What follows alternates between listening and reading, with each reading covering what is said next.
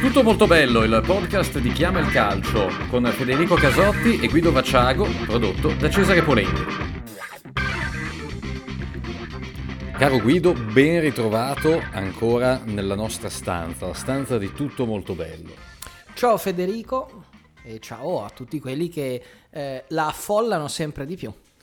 È una stanza virtuale dove c'è spazio per tutti e dove eh, ci troviamo a discutere, ad analizzare argomenti di estrema attualità, come quello che affronteremo in questa puntata, anzi mi viene da dire in queste puntate, perché avremo tante cose da dire in particolare Guido tu eh, hai fatto un lavoro preparatorio straordinario, questo mi sento già di, di poterlo anticipare, e siccome ce la vogliamo prendere comoda, eh, divideremo eh, questa chiacchierata in due, eh, perché sarà un po' come il nostro Kill Bill o il nostro White Album, eh, non so come, che, che tipo di preferenza. User Illusion. Più Esatto, se sei più tarantiniano, Guns N' Rosiano o Beatlesiano come sottoscritto. Delle tre Beatlesiano, però non disdegno i Guns, quindi insomma. Ecco, quindi... Poi c'è, c'è, anche chi ha fatto il triplo come Harrison con All Things Must Pass, ma noi non ci spingeremo a tanto. Noi, promesso, faremo stare tutto in due episodi. L'argomento del giorno è la Superlega. Ne avete già parlato, voi direte, certo, ne abbiamo già parlato, ma è un argomento che è sempre d'attualità e che soprattutto eh, è stato dato per morto un po' troppe volte e un po' troppo presto, vero Guido? No, sicuramente è un argomento oltretutto di cui molti parlano anche un po' a sproposito. Secondo me eh, è arrivato il momento di fare uno spiegone, eh, di provare a capire veramente che cosa eh, c'è dentro e dietro eh, la Superlega, eh, provandolo a fare in maniera totalmente acritica ehm, nel senso che poi ognuno si forma l'opinione che vuole. Io credo che eh, sulla Superlega ci siano due eh, livelli di dibattito. Eh, uno sono i fatti e lì dovrebbe esserci semplicemente una presa di coscienza di quella che è la situazione e poi un giudizio morale, etico, eh, culturale eh, e quello ognuno ha il suo ed è libero di averlo. Ecco,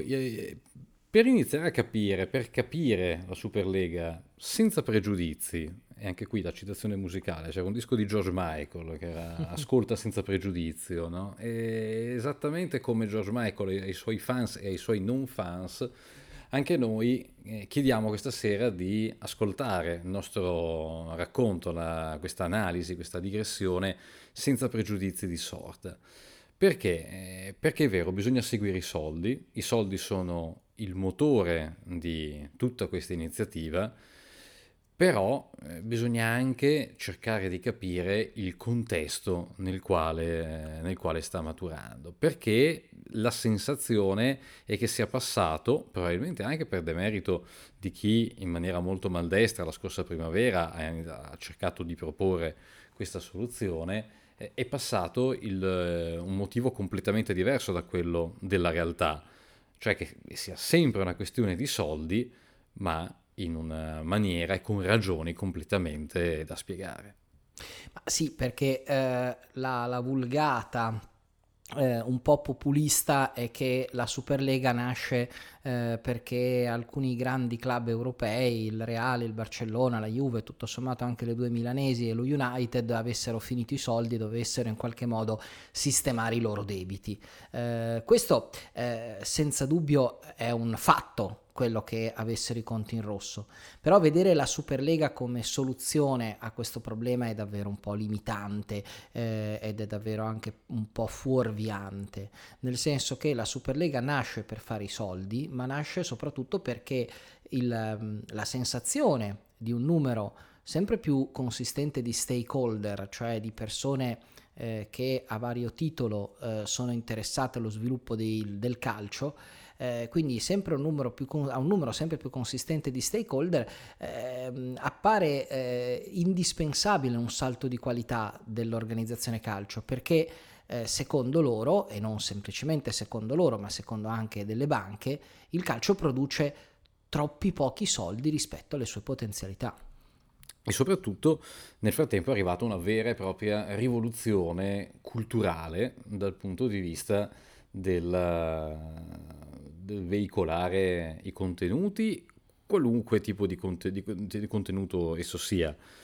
perché l'avvento del, delle OTT, che per definizione si chiamano over the top, quindi qualcosa di sopra tutto, quindi anche sopra i confini nazionali, eh, hanno eh, chiaramente completato quel tipo di rivoluzione che stavamo già intuendo con la televisione via satellite, quindi eh, se prima con la televisione via satellite avevi la possibilità, eh, e hai tuttora se vogliamo, la possibilità di vedere i canali tedeschi, i canali turchi, i canali spagnoli, i canali, eh, i canali arabi dove magari provare anche a vedere le partite del campionato occidentali con un'improbabile telecronaca in- incomprensibile ai nostri orecchi, eh, è altrettanto vero che lo streaming ha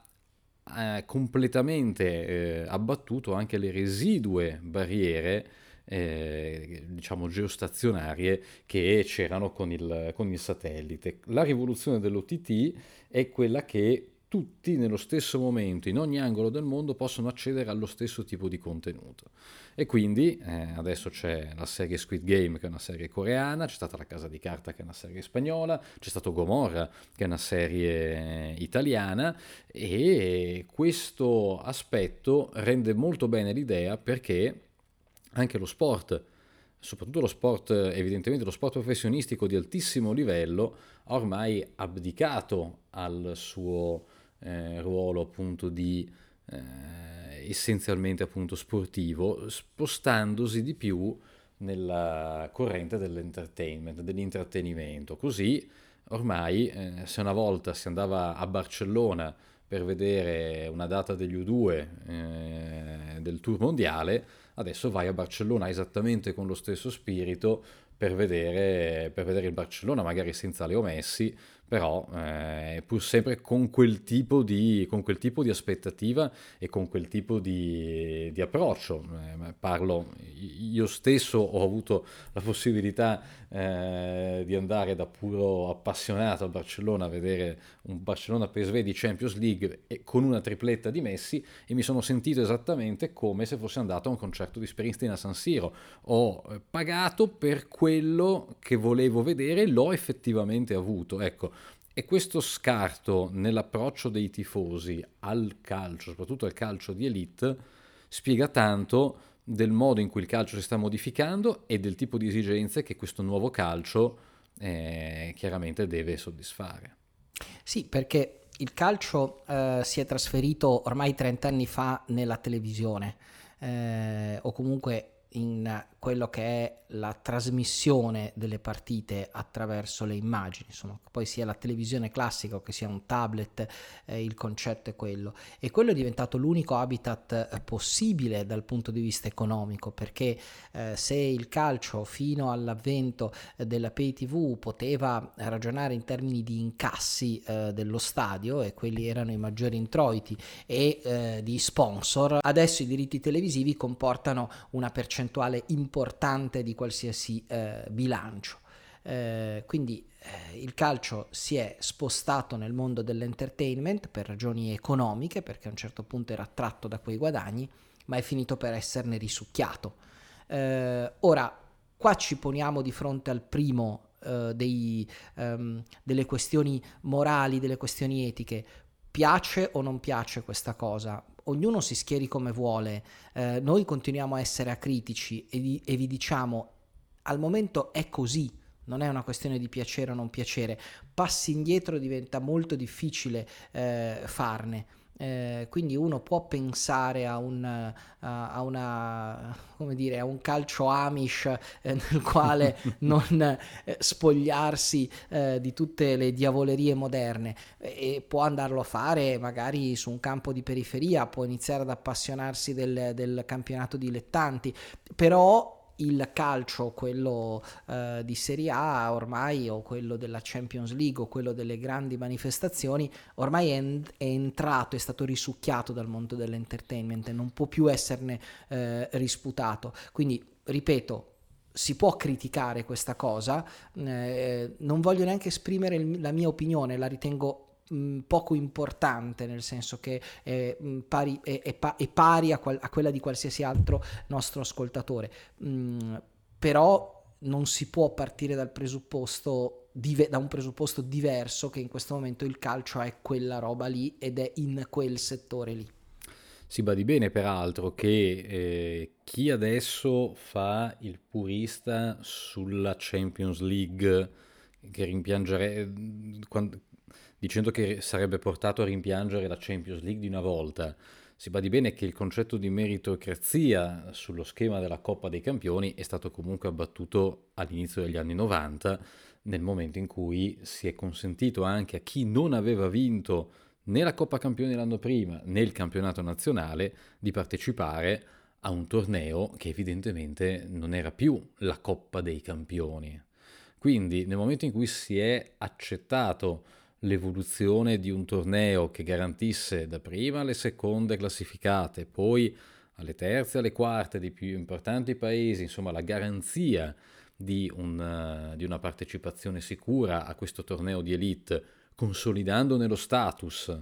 e chiaramente poi contribuendo anche a scavare un solco sempre più ampio rispetto al, al resto del, dell'Europa, poi è evidente che il passaggio successivo di un processo che per sua natura non può essere statico ma è in costante evoluzione e non può che essere un qualcosa di, più, di ancora più drastico, più traumatico e più elitario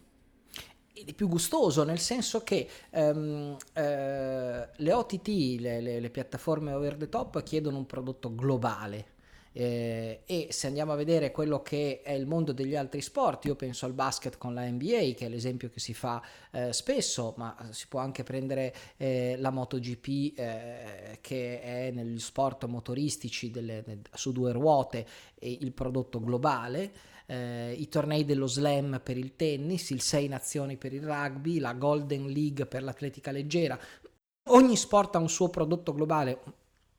una serie, per rimanere nella metafora delle serie televisive, una serie che può essere spendibile ovunque. Eh, la Champions non è più una serie par- particolarmente appetibile eh, a livello globale, o perlomeno lo è meno di altri sport. La Champions, League, la Champions League guadagna meno della NFL, che è la lega di football americano, nonostante la Champions League abbia un pubblico potenziale di 4 miliardi di persone, la NFL di 250-300 milioni di persone in tutto il mondo. Allora perché la NFL guadagna di più? Forse perché eh, è strutturata in maniera più appassionante, forse perché è venduta meglio. Eh, e da qua nasce il ragionamento della Superlega. Eh, nella Champions, se proprio vogliamo rimanere nella metafora della serie TV, ci sono troppi personaggi secondari, eh, troppe scene poco emozionanti. Eh, se noi pensiamo al prossimo turno di Champions, ci sono Chelsea, Juventus e City PSG che sono sicuramente degli eventi appetibili per un broadcaster che ragiona su scala globale, però poi se io vado a vedere il resto del menu c'è Malmo Zenit, Lilla Salisburgo, Siviglia Folsburg. Eh, e eh, nell'ottica delle tv che rimangono quelle che pagano, quelle che tirano fuori i soldi, eh, questa è paccottiglia eh, che, che, in qualche modo zavorra il valore della competizione. Perché eh, in fondo, voglio dire, Malmo Zenit, io chiedo a te che sei più esperto, eh, a parte ai russi e agli svedesi, chi è che può essere interessato nel mondo? Credo nessun altro. E il problema è quello di non interessare più soltanto i russi e gli svedesi, cioè i due paesi che eh, giocano in quel momento. Il problema è che ogni evento deve essere in qualche modo di interesse globale. Eh, al contrario, ci sono partite che non si giocano da anni o non si sono mai giocate. Eh, Vero. Perché insomma, le statistiche lo dicono, cioè Juventus Paris Saint Germain da quando esiste la Champions League non si è mai giocata, gli ultimi precedenti risalgono alla famosa Supercoppa del, di, di, metà, di, metà, anni 90 e alle sfide di cui abbiamo parlato anche in una puntata, una puntata abbastanza recente con, con Baggio in, in, Coppa UEFA, ma penso anche alle, alle partite tra Liverpool e, tra Liverpool e Paris Saint Germain, tra Real Madrid e, e, e Paris Saint Germain, insomma in generale eh, l'idea, lo scarto è, è quello di riuscire a portare queste partite eh, a far sì che possano essere delle classiche esattamente come sono Milan-Inter, Juventus-Napoli, eh, Roma-Milan per quanto riguarda la Serie A. Io ricordo quando venne sorteggiato in, nel 2005 in Champions Juventus-Bayern e venne fuori che Juventus e Bayern non si erano mai incontrate nella loro storia mm. nel, nelle coppe, che era una cosa che uno dice, ma, ma lo stesso Liverpool-Milan che si sono affrontati solamente in finale ed era la prima volta che il Milan giocava ad Anfield quest'anno. Ecco, questo tipo di situazioni, secondo la uh, Superlega, non si verificheranno più proprio perché queste partite diventeranno, vogliono diventare non solo per le suggestioni che evocano, ma anche per il numero di eh, partite giocate che creano tradizione eh, possono diventare delle classiche d'Europa in tutti, in tutti i sensi. Sì, perché in questo momento è come se il calcio europeo tenesse bloccato no? eh, eh, dei film, dei blockbuster eh, e mandasse in onda invece i film d'autore cecoslovacchi eh, sottotitolati in bulgaro, cioè ehm, hai questi blockbuster e mandali in sala, dicono eh, le emittenti televisive, no? che dicono perché non, non è, è, sciocco non sfruttare la possibilità di far affrontare queste grandissime squadre con una cadenza più regolare. Ehm, questo eh, sarebbe il format definitivo, quello che guadagna più soldi di tutti e in linea teorica fa guadagnare anche tutto il movimento con un effetto cascata che magari poi proviamo ad analizzare. Eh, quanti soldi? Beh, quanti soldi ci, ce lo dice eh, una banca d'affari, la JP Morgan, eh, la banca che aveva deciso di finanziare la Superlega e aveva scritto nero su bianco che era disposta a dare 6 miliardi di euro all'anno contro eh, i 3,5 all'anno che guadagna la Champions League sono dati, specifichiamolo, quelli della Champions League riferiti all'ultimo anno senza Covid, insomma, per riuscire a cercare di capire, ma più o meno è una cifra credibile anche eh, per quello che riguarda l'edizione di quest'anno, insomma, 3,5 miliardi all'anno di eh, introiti della Champions League contro i 6 eh, della Superlega. E quindi, insomma, la differenza non è, non è, non è poco.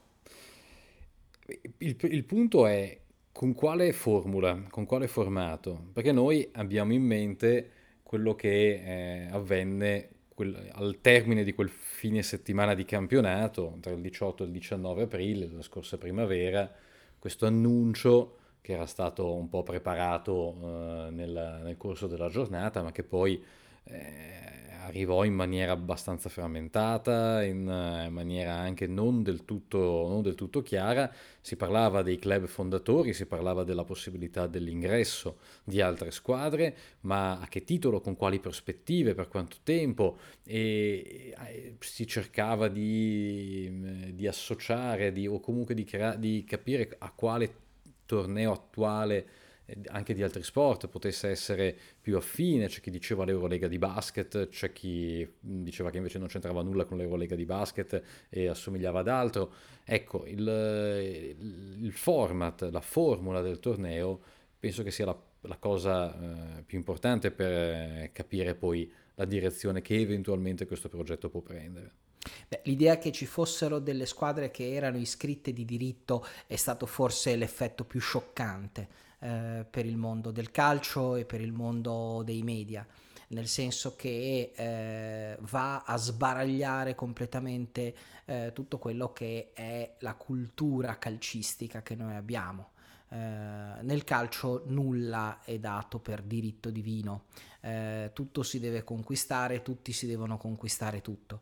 Quindi effettivamente quello è stato eh, una, una, mina posta a, alle fondamenta di quella che è la nostra, eh, il nostro impianto culturale eh, quando ci avviciniamo al calcio. Però è anche vero che, eh, come tu hai specificato bene prima, non è che la Champions League attuale sia proprio questo trionfo di meritocrazia, perché poi l'accesso alla competizione è per lo più su basi economiche e chi vince il proprio campionato ma non è in un paese ricco non ha accesso alla Champions League, quindi anche lì ci sarebbe da discutere sulla meritocrazia dell'attuale sistema. È ovvio che eh, garantire dei posti fissi a delle squadre ehm, va un po' a scardinare eh, i concetti di competizione sportiva e lo avvicina eh, al concetto di entertainment di cui dicevamo prima, però eh, come dicevamo prima, il calcio in quella direzione ormai è andato. È possibile frenarlo? Boh, eh, per Alexander Ceferin sì è possibile frenarlo, ma eh, sono molti convinti del contrario. Eh, una cosa va detta però, eh, quella, quella, maldestra notte tra il 18 e il 19 aprile in cui eh, la Superlega, intesa come società Superlega, eh, venne fuori con un goffissimo comunicato e, e, e, e, se adesso ancora si discute tra pro e contro e anche per quella goffa uscita, ehm, però non aveva mai specificato bene un format e ha sempre dimostrato grande elasticità. Per esempio, una delle cose, eh, un punto fondamentale che tutti per primo Ceferin hanno ignorato è che la Superlega era un progetto la cui attuazione era eh, sottomessa all'autorizzazione eh, dell'UEFA o della FIFA. Era nero su bianco questo, ma tutti fanno finta di non saperlo. Parlano di golpe e devo dirti che è abbastanza buffa l'idea di un golpe eh, in cui i golpisti chiedono l'autorizzazione al governo che dovrebbero, registra- che dovrebbero rovesciare, perché devo dire è, è, è curioso, no? E quindi tuttora noi eh, sappiamo che eh, più o meno devono essere eh, 20 o 22 o 23 o 24 grandi squadre eh, quelle che devono partecipare alla Champions. Eh, il criterio non è stato chiarito e mi sembra che ci sia da parte della Superlega grande flessibilità eventualmente nel ridiscuterlo. Si è parlato di recente anche per esempio del ranking, di utilizzare il ranking UEFA e dire i primi 20 partecipano in questo modo l'accesso dal basso sarebbe comunque ehm, garantito. Non so cosa ne pensi tu. Ma mh, mm, mi sembra comunque sempre abbastanza. Diciamo che il ranking è sempre comunque qualcosa di abbastanza opinabile, eh, dove comunque. Io, io, sarei comunque abbastanza per. Eh, se proprio si vuole fare un, un discorso di elite dal quale poi inevitabilmente ogni club finisce per dipendere e quindi anche la non partecipazione può diventare un fattore negativo, pesante per, per lo stesso club, io sarei insomma o per creare un sistema che, che può avere al suo interno dei sistemi di paracadute abbastanza importanti. Io non, non, vedrei così male nemmeno il modello Eurolega di basket, quindi quello delle licenze pluriennali, che sono sottoposte poi a dei momenti di controllo e verifica sulle basi delle prestazioni, no? per cui tu hai una, una, licenza di 5 anni che poi ti può venire confermata in base a tutta una serie di parametri che sono magari anche organizzativi, strutturali, ma anche sportivi. Già questo potrebbe essere un sistema di, di compromesso, ma del resto il basket, eh, an- il basket europeo ha anticipato molte cose del, ca- del calcio europeo quasi in maniera anche inconsapevole in, certi, in certe parti della storia. Un altro elemento eh, fallace eh, di ogni discussione eh, è che, che la Superlega ammazzi i campionati nazionali. Ora, nel progetto della Superlega eh, è chiaro che non si pone come alternativa ai campionati nazionali, anzi addirittura eh, nelle, nei documenti che sono eh, in qualche modo eh, fuoriusciti, nei, nei, quali si è potuto, sono trapelati dagli organizzatori, si vede che eh, lascerebbero ai campionati nazionali il weekend, che forse è il momento più appetibile della settimana, eh, e si terrebbero i turni infrasettimanali come le coppe attuali.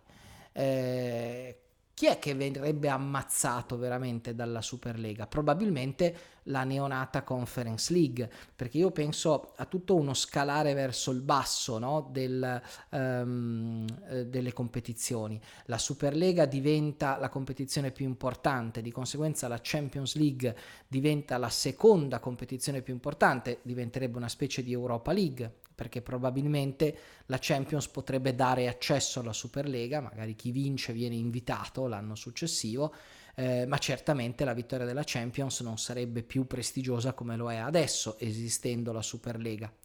E eh, l'Europa League eh, continuerebbe a esistere e diventerebbe come l'attuale Conference League, cioè diventerebbe la Cenerentola delle competizioni sportive, ma pur sempre una competizione dove iniziare il cursus honorum che eh, fa guadagnare punti per la licenza di cui parlavi tu o per un'altra formula eh, attraverso la quale scalare eh, la, dire, eh, le gerarchie del, del, calcio europeo e magari aspirare eh, ad, a, a, ad accedere alla Super Superlega pur partendo dal basso, pur partendo da un campionato eh, più piccolo. Sì, io per del resto non credo assolutamente che, il, eh, che i campionati nazionali, eh, su questo sono abbastanza convinto, che i campionati nazionali eh, vadano a morire eh, per la presenza della Superlega. Cioè, erano più o meno gli stessi, non dico gli stessi discorsi, ma si dicevano discorsi simili anche quando nacque eh, la Champions, quando ci fu la rivoluzione delle coppe europee con l'aumento delle partite. A un certo punto per vincere la Champions, quando c'era la, fase, la doppia fase a gironi, servivano 17 partite se non partivi dai preliminari, ovvero metà campionato, allora i campionati erano a 34 giornate. E se in quel periodo, all'inizio degli anni 2000, eh, i campionati nazionali non sono finiti in discussione, io non penso che, che possa essere l'idea della Superlega a, a, farlo, anche perché, e qui torno a fare il parallelo con il basket, eh, la, la, il sistema dell'Eurolega si sta dimostrando compatibile con, eh, il, campionato, con il campionato nazionale. Il, eh, il discorso, semmai, è quello di una platea completamente diversa a chi si rivolge il campionato nazionale e a chi si rivolge la Superlega. Il campionato nazionale continuerà a rivolgersi ai, eh, ai, tifosi, ai, tifosi, italiani nel caso della Serie A, ai tifosi francesi nel caso della Ligue 1, e con eh, tutta la prerogativa appunto di, di aspetti local che verrà salvaguardata. È evidente che chi partecipa alla Superlega avrà le risorse eh, sia economiche che di organico per riuscire comunque a tenere entrambi, entrambe le competizioni. Non è che si esce dalla Lega Nazionale per, per giocare la Superlega. La Superlega però si, rive- si rivolge invece a un, uh, a un, pubblico globale,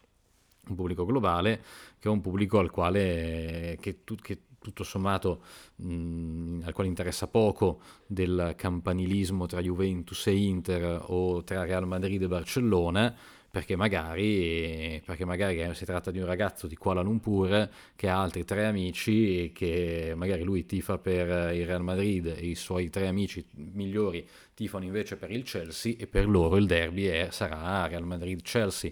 Col calcio globale, che è qualcosa che è già nei fatti, qualcosa che sta succedendo, le sfide, le rivalità, le alleanze eh, saranno molto più soggettive e più granulari, mi verrebbe da dire, rispetto a quelle di oggi, in una maniera completamente diversa rispetto a quella con cui noi intendiamo il tifo.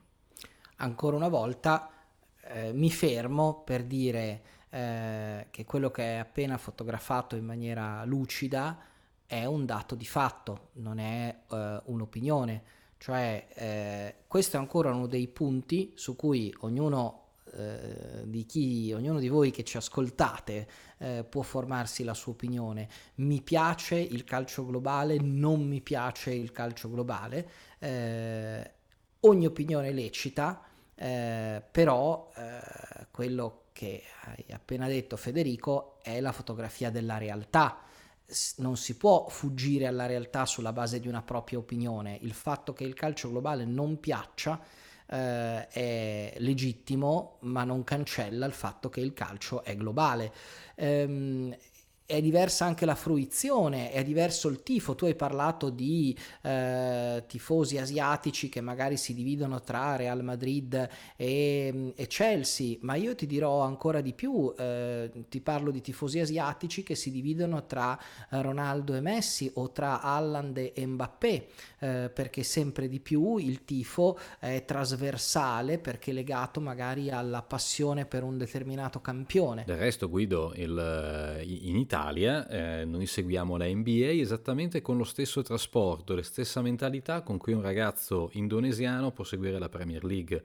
Perché? Perché quando LeBron James ha cambiato squadra, passando da Cleveland a Miami, poi di nuovo a Cleveland e poi ai Lakers, e molte, molti tifosi di LeBron James, eh, che chiaramente seguono dall'Italia e quindi non vivono la realtà eh, statunitense da vicino e magari hanno, hanno, seguito LeBron James nel suo, cambiare, nel suo, cambiare, squadra tifando per la squadra di LeBron James e se noi facciamo tutto questo con gli sport americani ma perché un ragazzo eh, nordamericano, asiatico, africano non può fare lo stesso col calcio europeo? Esatto. Quindi insomma, mh, mm, torniamo al nostro discorso uh, dove l'abbiamo lasciato, cioè i campionati nazionali che continuano a esistere eh, legati alle loro tradizioni e alla loro cultura. C'è però un ma e ancora una volta è un ma legato ai soldi, perché eh, è vero che i campionati continuano a esistere, ma quanti soldi rimarrebbero per loro, perché la Superlega prosciugherebbe le risorse dei campionati nazionali e delle coppe europee, eh, impoverendo il calcio a favore di una ristrettissima elite. Eh, questo è un discorso che va... Ehm, va spiegato, eh,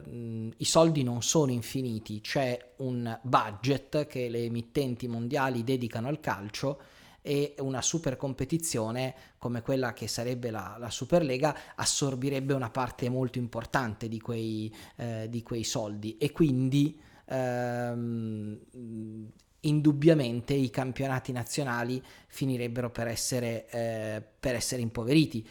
Dopodiché stiamo parlando di un aspetto che è assolutamente legale, si chiama libero mercato e si chiamano leggi di mercato e, e sono quelle che governano eh, tre quarti del, del mondo eh, abitato e, e, e, governano l'economia che fa girare il mondo. Però facciamo finta che il mondo dello sport abbia una sua specificità ehm, che non ha, però facciamo finta lo stesso e, cerchiamo di ricordarci quanto aveva stanziato JP Morgan per la Superlega. Tu te lo ricordi? Erano 6 miliardi,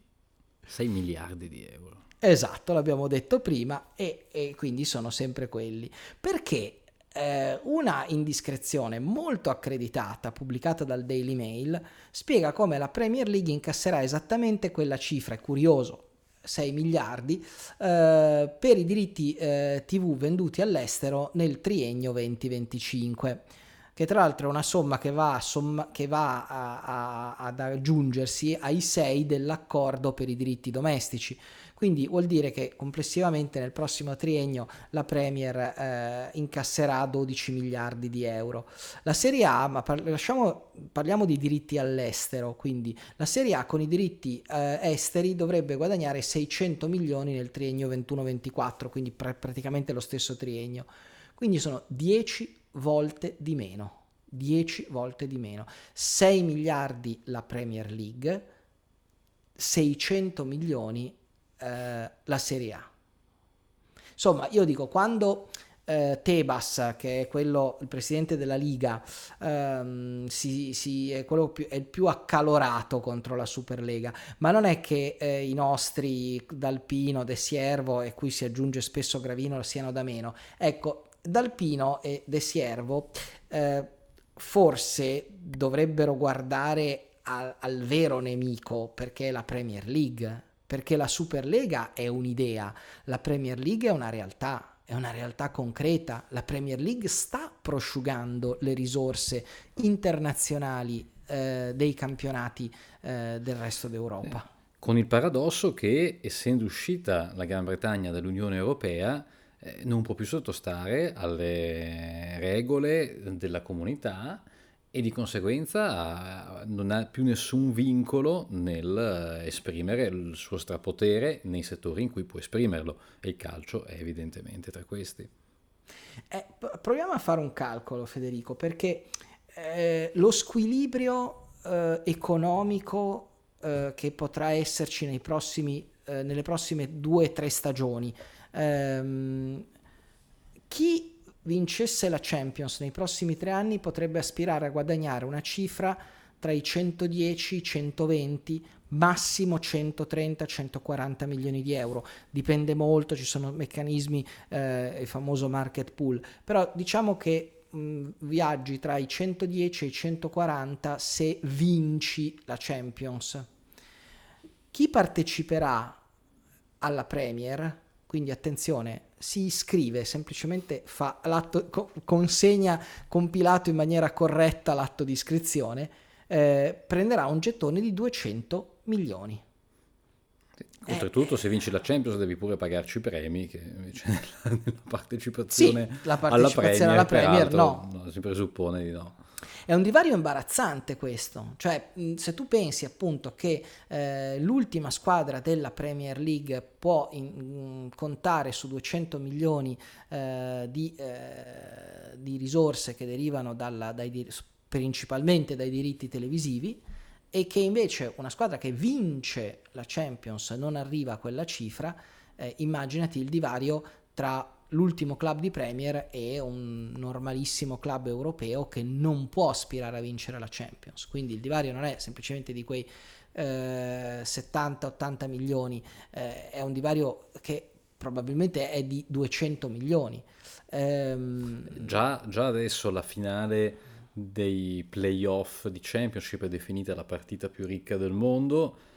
lo sarà ancora di più evidentemente qualora, dov- qualora dovesse diventare spieghiamo è la partita è la partita che dà accesso alla Premier, no? è, la, è la, lo spareggio. Esattamente, dalla Premier League ne salgono due direttamente, poi come succede anche se- dalla Serie B alla Serie A, c'è questo, c'è questo playoff che però in Inghilterra riescono a darci, ed è, anche, ed è un complimento, riescono a darci una, sempre un, un che di rituale e di, consuet- di, consuetudinario e c'è la finale del, dei playoff di Championship, così come la finale di, dei, dei playoff di League One e League Two, sono a Wembley, eh, tradizione di fine maggio, e eh, primo, l'ultimo lunedì di maggio che è un bank holiday, ed è la partita più ricca del mondo, perché chi vince si prende l'ultimo biglietto per la Premier, per la Premier League e un eh, gettone di entrata che in questo momento dovrebbe essere intorno ai 80-90 milioni più o meno.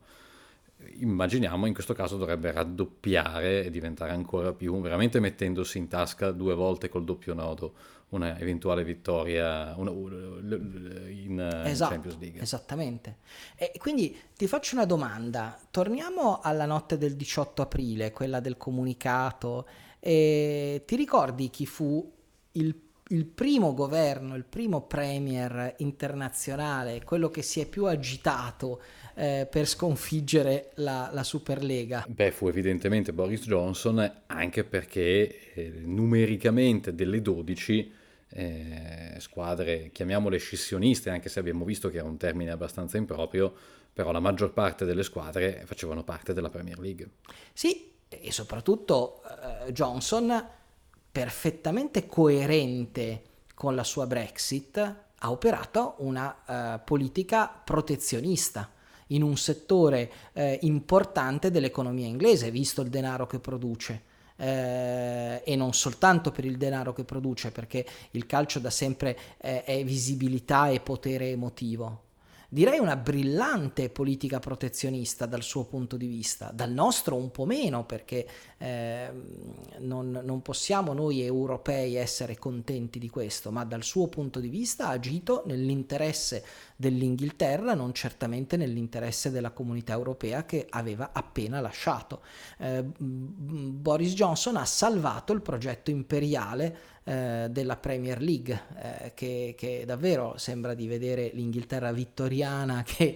che conquista il mondo, ehm, con, in questo caso per fortuna con il calcio. Sì, il punto è che il eh, progetto della Superlega, che pure aveva eh, tante falle, però aveva al suo interno, manteneva comunque al suo interno una filosofia, innanzitutto di comunità, intendo proprio la comunità economica europea, che è il vecchio nome dell'Unione Europea, no? eh, che però rende molto l'idea insomma, di, una, eh, di una comunità di intenti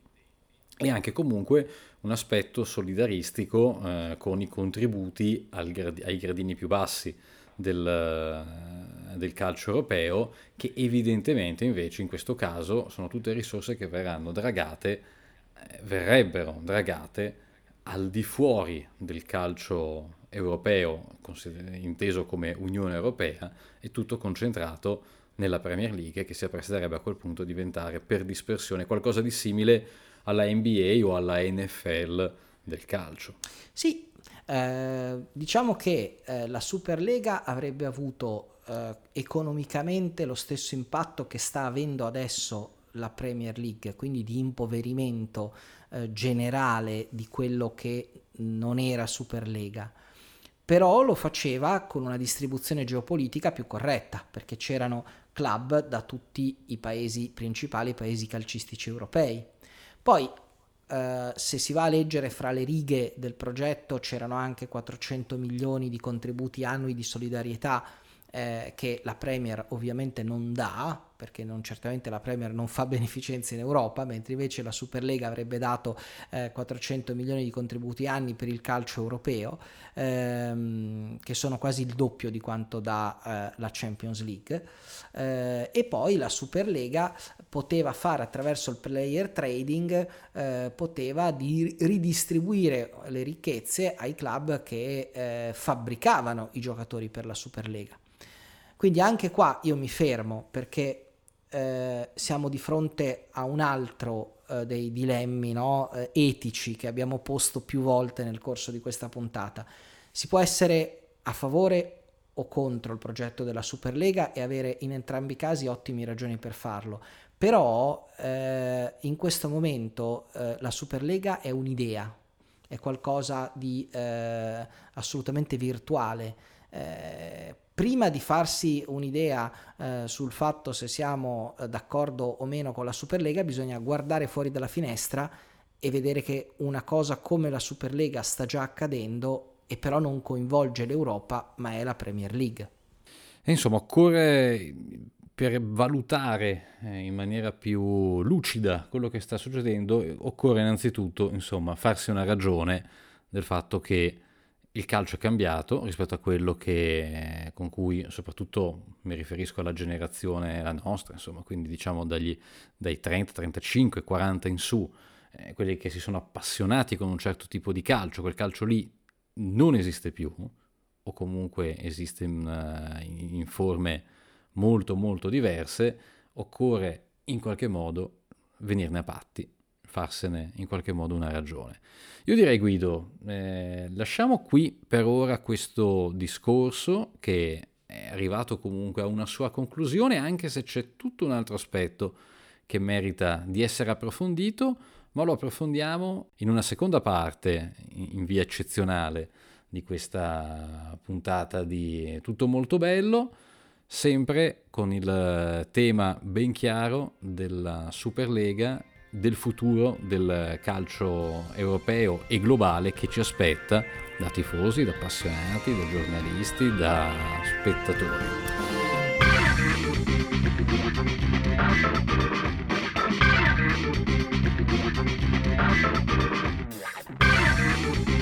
Tutto molto bello, il podcast di Chiama il Calcio con Federico Casotti e Guido Vacciago, prodotto da Cesare Polenti.